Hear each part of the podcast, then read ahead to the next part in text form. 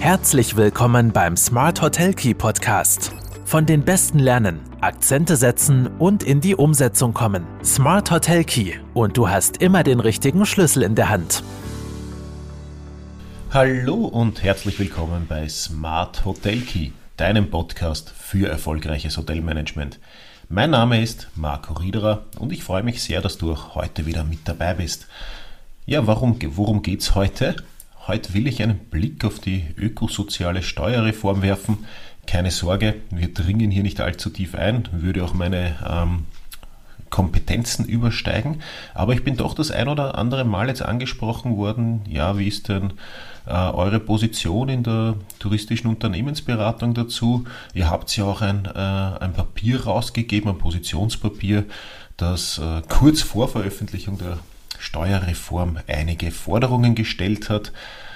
Ja, das haben wir in der Prodinger Beratungsgruppe erarbeitet und kurz darauf ist ja auch die Steuerreform präsentiert worden und daher ist natürlich ganz spannend, was ist davon abgedeckt, wo ist vielleicht noch Bedarf da und wie sieht es hier aus, und das möchte ich gerne auch ganz kurz hier im Podcast zusammenfassen. Da ist doch in mehreren Gesprächen jetzt auch bereits Thema war. Also wenn dich das Thema interessiert, bleib dran und sonst bin ich natürlich nicht böse, wenn du nächste Woche wieder einschaltest. Kurz zusammengefasst, und es ist ja noch relativ frisch, die Bundesregierung hat am 3. Oktober die Eckpunkte der sogenannten ökosozialen Steuerreform vorgestellt. Die soll ab 1. Jänner 2022 dann in Kraft treten und dann schrittweise umgesetzt werden. Und da gibt es natürlich auch einige Eckpunkte drinnen, einerseits neue Tarifstufen fürs Einkommen, ein Klimabonus oder CO2-Bepreisung fürs Autofahren und fürs Heizen. Wir haben, das habe ich ja eingangs kurz angesprochen, in einem neuen Prodinger Ideenpapier, das wir von Zeit zu Zeit natürlich herausgeben, unter dem Titel Raus aus Corona, Tourismus in fragilen Zeiten, am 20. September, also mehr als 2 Wochen oder ziemlich genau 2 Wochen vor Veröffentlichung der Steuerreform, haben wir ein Bündel an effektiven Maßnahmen zur Absicherung von Tourismusbetrieben veröffentlicht, wo es genau darum gegangen ist, sich anzuschauen, was muss sich oder was sollte sich eigentlich ändern, dass die Tourismusbetriebe auch zukunftsorientiert aufgestellt sein können. Und dazu muss man ja auch sagen, dass wir jetzt erst gelernt haben im Tourismus oder diese zusätzliche Problematik haben, ein Jahr ohne Gäste, das haben wir sich nicht vorstellen können. Der Tourismus galt immer als sehr krisenresistente Branche. Man braucht nur auf die letzten großen Krisen zurückschauen, Stichwort Finanzkrise. Der Tourismus blieb eher unberührt oder relativ unbeschadet gegenüber vielen anderen Branchen. Das war jetzt natürlich komplett anders. Ein Jahr ohne Gäste ist was wir uns nicht vorstellen haben können in der Vergangenheit. Wenn wir jetzt aber wollen, dass der Tourismus in Österreich auch weiterhin eine Spitzenposition einnimmt, dann sollte man auch an einigen Rahmenbedingungen und an vielen Stellschrauben drehen. Und eins davon, und das ist nach wie vor natürlich das Wichtigste, ist sicher die Lohnverrechnung, beziehungsweise die nach wie vor sehr komplizierten Berechnungen zu Lohnsteuer, Sozialversicherung, Wohnbauförderung etc. Ja, also Verwaltungsreformen immer hoch gepriesen, wann sie kommen oder ob sie kommen oder wie intensiv, ist immer ein bisschen Glückssache oder muss ich fast sagen, weil davon wird wenig gesprochen.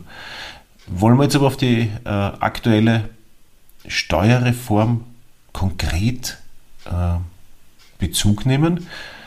Und wenn man Tourismusministerin Elisabeth Köstinger zuhört, dann geht es ja um eine erhebliche Belastung für die Branche. Und das ist grundsätzlich auch nicht ganz falsch, denn gerade die Senkung der Körperschaftssteuer und die neuen Tarifstufen sind auf jeden Fall positiv zu sehen. Allerdings müsse man auch berücksichtigen, dass die Köst nur für einen Teil der Betriebe, nämlich natürlich für Kapitalgesellschaften, gelte und die Senkung der Tarifstufen durch die kalte Progression quasi wieder zunichte gemacht wird. Das ist auch ein großes Thema, immer die Abschaffung der kalten Progression, die ja eigentlich im ursprünglichen Regierungsprogramm auch vorgesehen wäre. Ja. Weiters wird auch der Gewinnfreibetrag von 13 auf 15% erhöht. Diesen Freibetrag können alle natürlichen Personen mit betrieblichen Einkunftsarten in Anspruch nehmen, unabhängig davon, ob sie einen Gewinn mittels Einnahmen, Ausgabenrechnung oder Bilanzierung ermitteln.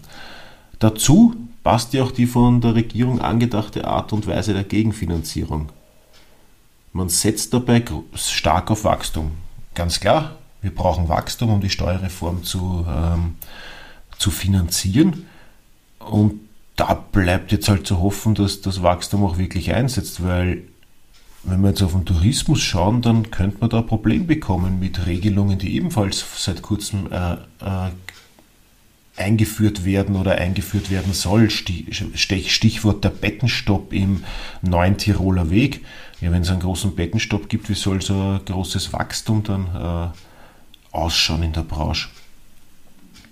Der Investitionsfreibetrag auf der anderen Seite könnte natürlich eine Motivation sein, jetzt in Qualität und Ökologisierung zu investieren. Insbesondere wäre dieser steuerliche Anreiz bei den derzeitigen hohen Baukosten natürlich eine Kompensation. Ein weiterer Punkt ist die Wertgrenze bei geringwertigen Wirtschaftsgütern, die jetzt sofort und zur Gänze als Betriebsausgabe abgesetzt werden können. Die wurde bereits Anfang 2020 von 400 auf 800 Euro erhöht und da wird jetzt noch einmal auf 1000 Euro aufgestockt. Positiv zu bewerten ist jedenfalls auch ein neues Mitarbeiterbeteiligungsmodell, das ja vorsieht, dass Unternehmen, die etwa Gewinnprämien an ihre Beschäftigten auszahlen, ihre Mitarbeiter mit bis zu 3000 Euro steuerfrei am Gewinn eines Unternehmens beteiligen können. Einige, und das war es eigentlich jetzt mit den positiven Aspekten, weil einige wesentliche Punkte sind nach wie vor kein Teil der ökosozialen Steuerreform, jetzt zumindest wenn wir von touristisch relevanten Punkten reden. Darunter natürlich insbesondere die verwaltungstechnischen Hürden. Lohnkostenverrechnung habe ich eingangs kurz gesagt. Allein deren Beseitigung hätte bei den meisten Tourismusunternehmen zu einer enormen Ersparnis geführt. Was positiv ist, wir haben bei der Steuerreform 2015 noch von einem Todesstoß für den Tourismus gesprochen. Davon ist zumindest vorerst jetzt einmal keine Rede. Also man kann gerade für den Tourismus schon mehr positive Aspekte als anderwertige in der Steuerreform finden. Aber es bleibt auch nach wie vor einiges zu tun. Und was wir auf jeden Fall nicht tun dürfen, ist die Rückkehr des Altbekannten jetzt im touristischen Kontext von der Nachfrage, von der Gästemasse her heraufzubeschwören. Gerade die Sehnsucht nach erwarteter Normalität könnte sich natürlich als fatal erweisen. Wir haben in der Vergangenheit einfach gelernt, dass es ein ständiges Mengenwachstum gibt. Dafür sind die Margen oft noch geringer geworden und wir müssen jetzt so wirklich mal überlegen, wie man im Tourismus auch die Qualität anstelle der Quantität fördern. Und hier ist schon der größte Knackpunkt zu sehen, weil eine Steuerreform, die sich einzig mit riesigem Wachstum finanzieren lässt, ist zumindest im Tourismus kritisch zu sehen, weil auch wenn wir jetzt Inlandstourismus einen Rekordsommer erlebt haben, so in der endpandemischen Zeit sozusagen, so dauert es vor allem in den Städten sicher noch lang und nicht nur in den Städten, die internationalen Gäste sind lang noch nicht zurück, noch lang noch nicht in der Intensität und in den Städten kann das in der Form auch noch nicht und wahrscheinlich noch länger nicht kompensiert werden. Und was noch dazu kommt, ist, dass wir ja einiges an Problemen aus der Zeit vor Corona, auch nach Corona immer noch mitschleppen. Die geringe Eigenkapitalquote in der Hotellerie oder die 5. höchste Schuldenlast pro Kopf in der EU.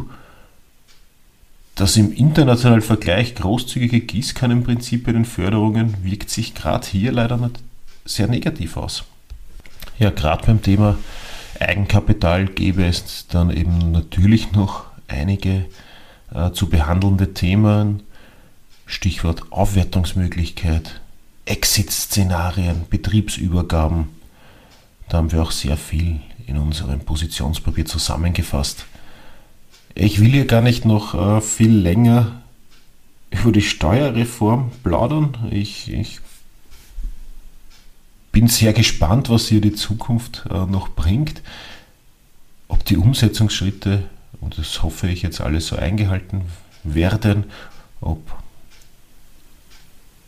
die Effekte, die gewünschten, dann noch eintreten. Wir werden sehen.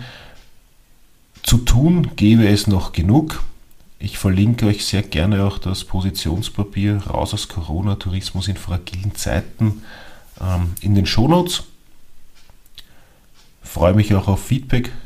Was denkst du dazu? Wie geht's dir? Hast du dir schon Gedanken über die Auswirkungen auf deinen Betrieb gemacht durch die Steuerreform? Freue mich sehr, wenn wir ins Gespräch kommen. Und ansonsten freue ich mich natürlich auch sehr, wenn wir uns nächste Woche wiederhören zur dann bereits 50. Podcast-Folge im Smart Hotel Key. In diesem Sinne noch einen schönen Sonntag, eine erfolgreiche Woche und bis bald.